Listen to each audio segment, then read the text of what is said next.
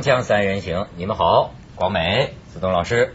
哎，广美最近在这个北京去做了个什么活动来着？哦，对，就是那个中央台，他们不是一年一度会有一个这个所谓的模特儿电视大赛吗？嗯然后我又去当了评委，哇，这个后生可畏啊！怎么讲？就是现在整个就是每一年，就是我看他们每一年的那个来比赛女孩子，现在就是整个素质上来讲越来越高，然后他们的那种企图心，还有一个很重要，就是他们背后的这群亲友团的这个企图心啊，就是一些爸爸妈妈就望女成凤的这种心情，可能已经有很多前期投资了，所以在那个时刻有没有前期投资我就不晓得，但是就是每一个家长都是信心满满，每一家长都信心满满。这不是你面前还有一个这样的事儿吗？这个未当明星，这是成都的报纸啊，成都商报，未当明星十五岁少女掷出七万，就是走在成都那个那个那叫春熙路吧，我都去过，在春熙路上，这两年间啊碰见三个星探，这个跟他要一万多，一一年之间，一年之间，一年之间，啊这个给他要两万，那个给他要三万，最扔了七万块钱。对，但是我我刚才开节目开始之前，我还在跟那徐老师讨论，就是说你是不是一个爱说谎的人，你是不是一个爱吹牛的人？我觉得这个东西很关键的一件事情，就是这个女孩子，其实很多女孩子怀新梦被骗，时有所闻，但是。呃，当然除了骗财，她很好，她只有被骗财而已，还没有失身的，还有很多人被骗去拍裸照的。我我告诉你，我自己从小的一个经验，我在十六岁的时候在台湾就有遇过一个所谓的星探，他我告诉你，我我从小其实没有发什么新梦，他真的是把我硬拉到他们公司，他说你就我公司就在楼上，他就在他楼下里楼下探人，就在那边自自己当起星探来，他就把我拉他们公司，他说你看我们拍过谁谁谁谁谁谁，就拿了很多很多照片来跟我口若悬河不断的讲，那时候我比较小，他后来告诉我说，那这样子吧。我反正不跟你收钱，我就先帮你拍照，帮你拍一组资料照，嗯，然后你你回去准备准备，然后到时候我保证让你上上杂志。就你知道他跟我说上什么杂志吗什么 boy，？Playboy 就是就好了，啊？龙虎豹听过吗？惨惨惨龙虎豹惨！广美我广美子龙？龙龙虎龙虎豹是我刚到香港第一年的时候启蒙读物主要的读物。你启蒙读应该跟大家解释一下龙虎豹是什么东西啊？龙虎豹它是 这一个动物世界，对动物世界 就是动物世界，动物世界对当然龙这个虎豹都是动物嘛，对不对，但但是我我我我认为，我之所以这个刚来香港痴迷于这等刊物，主要应该责怪我们小时候内地的这个教育这个出版环境没有动物世界可以看没有吗？没有动物没有这人就一惊一乍的嘛。我刚来香港，哎呀，到那个半夜书摊上，咵，全是这个。龙虎豹是最典型的，那个时候这个海海关经常查获，给人有的那个旅客给人查着非常脸红嘛，嗯查着一一大堆龙虎豹。但是我你看，我现在就觉得，呃，你看那是我十年前在香港，但是你看现在过关的人，谁还会带龙虎豹呢？这就说明了，在这个大陆，在内地，也变成动物世界。呃，至少就性方面的这个这个信息啊，有渠道了。多了一些，在网上，在网上什么也看不着啊，什么也不是什么都看得着，在网上什么都看得着啊，所以就用不着那样了。十年前那个时候，哎呦，好多这个内地游客呀来了之后就专门找这个龙虎豹看呢，主要是看稀罕。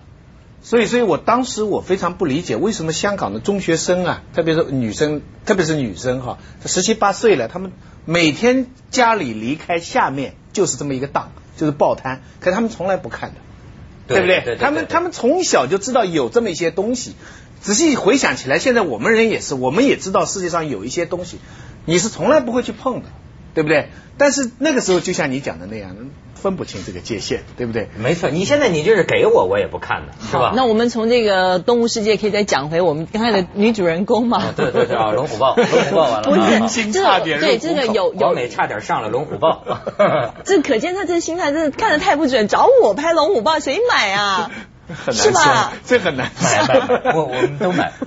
OK，我们刚才讲的就是说，这个有星梦的小女孩，她才十十几岁而已，嗯她一年之间被人骗了七万块钱。就是为什么她会被被骗七万块钱？还有一个重点就是说，这据这个报纸讲，她非常的高挑，而且相当漂亮，年纪非常非常小。后来呢，她在第三家这个被骗的时候呢。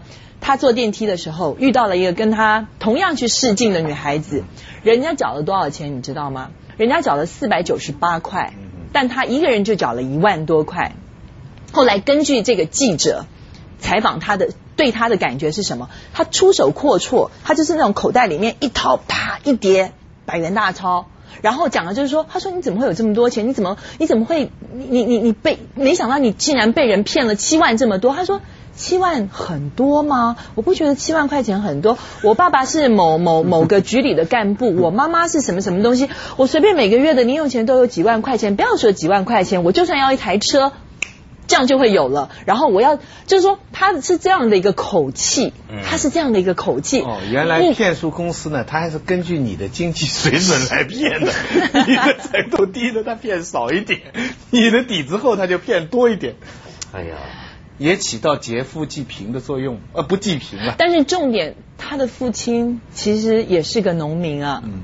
哦，其实不是。他的对，所以我刚才为什么跟你讲说，我那他钱哪里来的呢？你好比山西煤老板就是农民了，那家现在你知道咱们在上个星期讲了山西煤老板中国首富之后啊，马上再过一个星期，你再看网站上的新闻，煤老板山西那些煤老板现在是绑架打劫的主要对象，都被你害的，不不也不 是说被我害，说像什么人怕出名猪怕壮，哎，说是哪儿是大同还是阳泉的地方有个的煤煤老板呢，雇一百多个保镖，就是因为有。有绑架呀！你这你这这年头，煤老板就是农民呢，很多不是很多煤老板原本就是农民出身的，承包一小煤窑，这不有大钱了吗？香港现在在在中环呢，很多很高级的店哈，常常会看到一些就是非常阔绰的。很多内地来的游客哈，嗯，那香港呢？我就有一次跟一个香港的一个就中产阶级的人，他跟他就是好像很不满意，他觉得他们进去就是脚翘着抽烟啊，或者到了 LV 讲的是或者温州啊或者什么地方的话哈，然后口气又很大，然后就是就你看看他，我正好经过嘛哈，他说你看看你看看这样的店我都不进去了，意思就非常，我呢在感就是说。一般的经验层面上，我同意他的讲法。我也觉得，就有些人跑到这种店翘起脚来抽烟，什么这个样子不太。但是你要在理性的层面上讲讲，为什么你能消费，人家就不能消费呢？就是说，我发现人啊，都有一个到一个程度，到一个程度，你会觉得我可以，别人不可以。我觉得人不能克服这一条啊，我们每个人都都很难。哎，但是你说这个，我倒想起来哈。你看，我作为一个大陆人，那其实是不愿意讲讲大陆人的这个坏话哈。当然是一直也在讲，但是就是有有些，你比如说我前一阶段迪士尼，你们看了吗？然后香港的周刊，你当然就是说啊，全世界什么地方的游客都可能有一些不良的这个习惯，嗯，但是大概偏巧吧，人这个香港周刊那个记者啊，就专门把这个镜头啊对准了这个。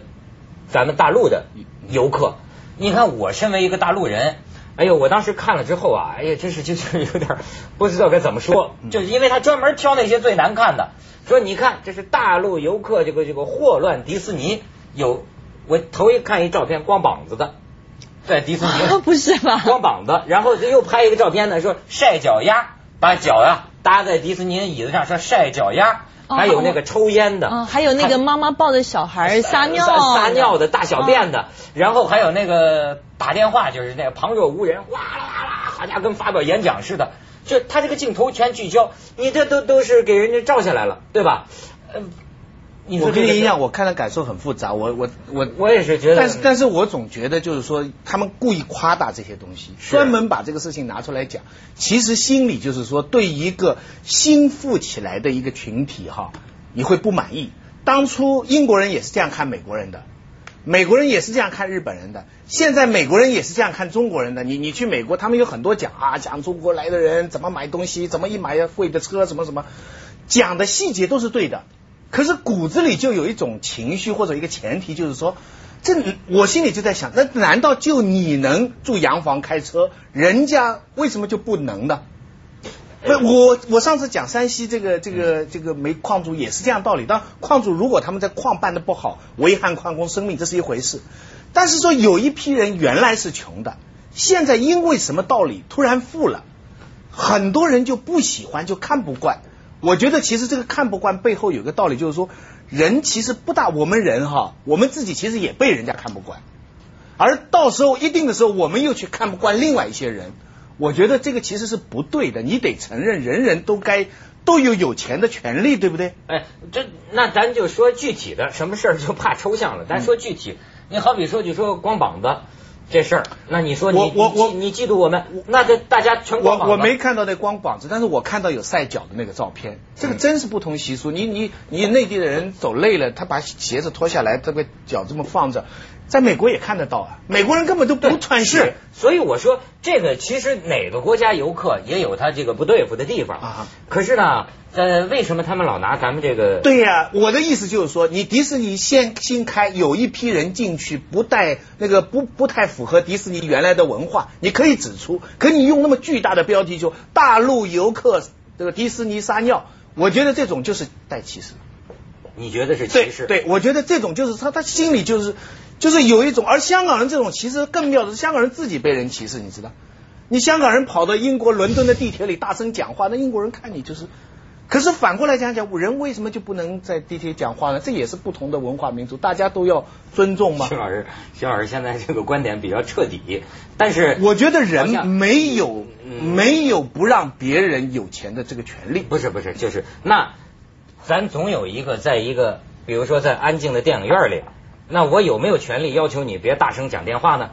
哎，可以是吧但是但是这是你的自由吧但是反过来讲，在最发现在所谓全球化最发达的美国电影院，嗯它允许人吃爆米花，嗯，这个吃爆米花其实也很大声音啊。你在美国你没法抱怨后面，我常常看电影，后面人吃咔吃咔一直在吃，他这个电影院就靠这个赚钱的，你去跟他抗议吗？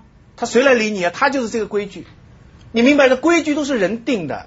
我哦我我的意思就是说，我非常同意。我我看到有些人这个翘着脚啊，抽着烟在名牌店，我已经开始讲了，我是看不惯的。但是我是在检讨，我们这个看不惯是只针对具体事情呢，还是说背后有一种这种情绪？哎，必然有这种情绪，但是有的时候就怕给人家逮着你。你很明显的，你比如说，呃，像在在有些在一个呃，人家原来讲的在博物馆里，嗯是吧？在博物馆里，你在那儿大声喧哗，嗯那么这个东西。是是。你说你是我民族文化，你歧你你你歧视我，恐怕这个 他他毕竟咱还是一个世界里的吧，有些事儿是公共的吧，对对吧？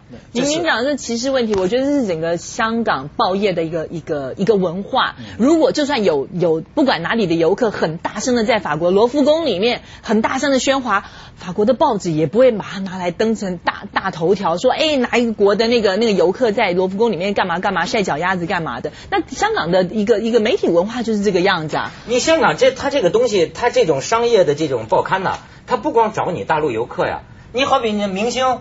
是啊你去干点什么事儿，他不也是这么拍吗他就是这对他来讲，这个新闻有刺激性，哎，会会呃会好卖，但是有受众需要。有受众需要。对他长期以来，他这个因为香港大部分是大陆来的移民，多少年都是。所有从大陆来到香港的人，多少年积累这种内心需要，就是要证明我们这里比大陆好。嗯所以讲大陆的某些缺点，在每一个时代都符合香港本地居民的心理需要。报纸非常懂这一点，这叫难民记对，忆。所以说媒体就像一面镜子哈，反映了这个读者心理，对对需要什么，对能这么说吗？对，可以这样说。锵锵三人行，广告之后见。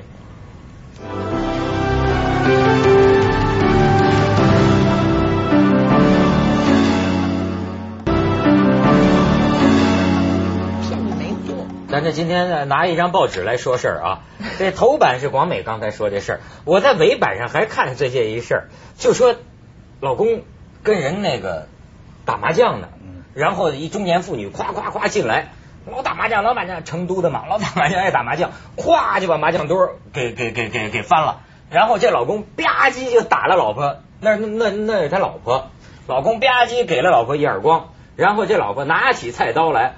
哐当就砍上去，她这老公拿左手这么一挡啊，然后那几个一声惊呼，几根手指和手掌就连着点血肉丝丝，然后这老婆砍下一刀之后，所以说女人冲动啊，她砍下这一刀之后啊，她傻了，哎呦，还大抱着老公又哭起来了。别哭，先送医院。先剪手指头吧。啊，对啊，这就我这一说，广美说怎么好像在同时，台湾也发生一个其实，在一个多月前，香港出现了一个新闻，就是有一个继母把一个小孩的手腕砍断了。大家正在声讨他的时候，那个那个他们还继母雇人把？对雇人把小孩的手腕，你知道这个事情的吧？贤仔贤仔。呃，香港香港，香港，你不是说台湾吗？对对对对，啊我说才刚出了这个事儿，后来就看到那个什么呃，就是我那时候在台湾家里面看电视，看那种啊四川怒妇什么呃怒斩那个先生的手掌，我想哇，太太太太太厉害了吧！当天的晚上，台湾又出了一单新闻，在高雄有一个先生怀疑自己的太太讨克凶，偷 K 一下，我们台也叫偷 K 一下，也就是。就是有有，就是给给老公戴了绿帽子，但是其实老公什么也没抓到，他只是怀疑而已。然后老婆出去三天之后一回来，啪，手也砍断了。我的天哪！现在就开夫妻砍手党很流行啊。你们讲，就是我想起我有一次有一个东北的一个司机，我就问他，我就是说一大汉嘛，我就说你东北女人怎么样哈？嗯娘们儿怎么样？他说我们东北娘们儿呢，基本特点呢就打不怕。我说什么叫打不怕呢？他说你别的地方的吧，你男的一发火要打了吧，跑得远远的。上海的女的吧，你碰都没碰到，她的眼泪掉一大堆，哇哇哇拼命叫。她东北娘们儿不是的，你越给她打，她越扑上来。他说：“你看我们那帮哥们儿，他讲那些司机啊，谁身上没有三五条青痕啊？他全是女的抓的。然后呢，我就非常奇怪，我说怎么会弄到打的地步呢？他说你不知道，他说他结婚以后没多久啊，就是就结婚以后没没多久，两人就吵了，为了么送礼啊什么事情，吵了以后就打了，把家里东西也打坏了，打累了吧，又喝了酒吧，那算不打了吧，就是这个男的就要睡觉了哈。啊，睡睡睡睡也也不敢睡，眼睛看着那女的就坐在那边，他就不睡，他老婆就坐在那里。他坐在那边，他开始想，但是后来熬不住了嘛，他就睡。但是他睡着睡着，终于就是不敢睡死。然后不知道过了多久，他眼睛一张，抬头一看，他老婆就在他前面看着他，就是说就在他前面看着他。然后那，一把菜刀就放在屁股下面，就做了一把菜刀，把他给浑身都吓的。哎呦你你他他讲的这个是个真人真事。对对对，那你你我我我我我也听我的朋友讲过呀。你知道这个，我是很这个这这个尊男呃尊女男呃女尊男卑的，我是我可不是起瞧不起妇女，但是我就我所接触的，我认为女人她有这么一点啊，就是这个歇斯底里。你看为什么过去就是冲动呃，就是他会在你看哪怕再聪明的女人，你要他要把她设到一个局里哈，他会在那三分钟之间完全忘了自己在干什么。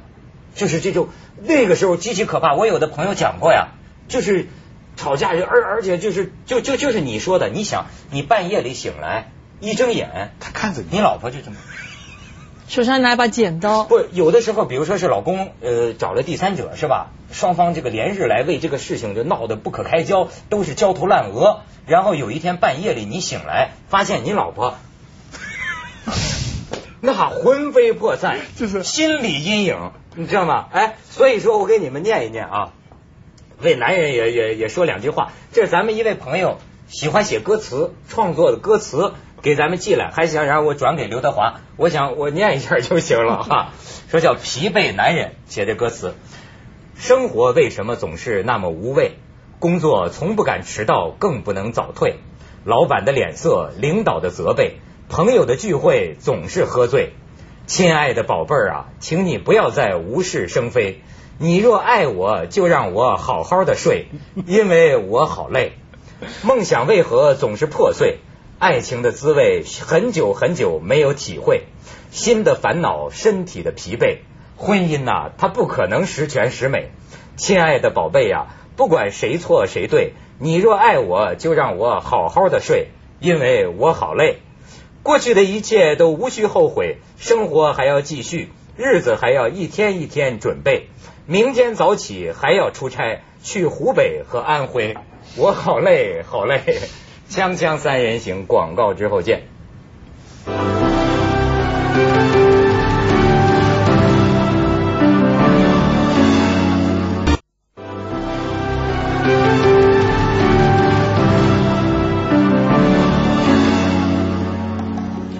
师有体会吧？就是后来我我有体会，后来我就问那个那个东北的司机，我说那你们这样打打新婚就这样，你现在小孩多，你们这些年怎么过的？为什么就不离开？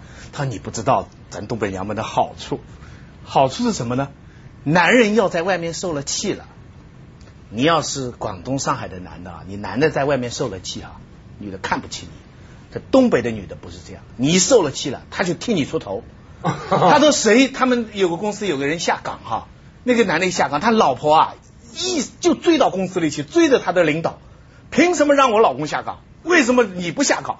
抓住他的，那动都不敢动的，抓住他来来体力的。他说：“哎呀，所以我们东北男人，我们东北女的好啊，替我们出头啊。”是是是，尤其我这种怂人，很需要找这种女人，帮我去找刘老板哈。为什么不给他加工资？哎，广美在这听了我们俩男的议论半天，你什么感受啊？呃，意大利男人怎么样？对，没那问题。对对对没有，我给你举个例子，我我一个朋友，他也是，就是你你说到这个出头，这个还不是只有东北女人会这样子，有一个嗯，应该算是我们香港名人哦，名人哦，那个女孩子也是，她男朋友呢也是被她男，就是老那个老板应该给她一些红利，一直没给，她发了两百封的传真到他们公司里面去帮她男朋友追债，这也是一个。例子厉害厉害，现在真的很厉害。女性是越来越，所以归根结底啊，男男女女恩恩爱爱啊，他在一起总有他的道理，有道理，对，对不对？床头打架床尾和，打打是亲，骂是爱，就是不要攒得太厉害，对不对？那个四个手指掉下来接波上来要很多钱。但是我觉得砍手指头都还好过把这个命根子给剪。接着下来为您播出《凤凰子夜快车》。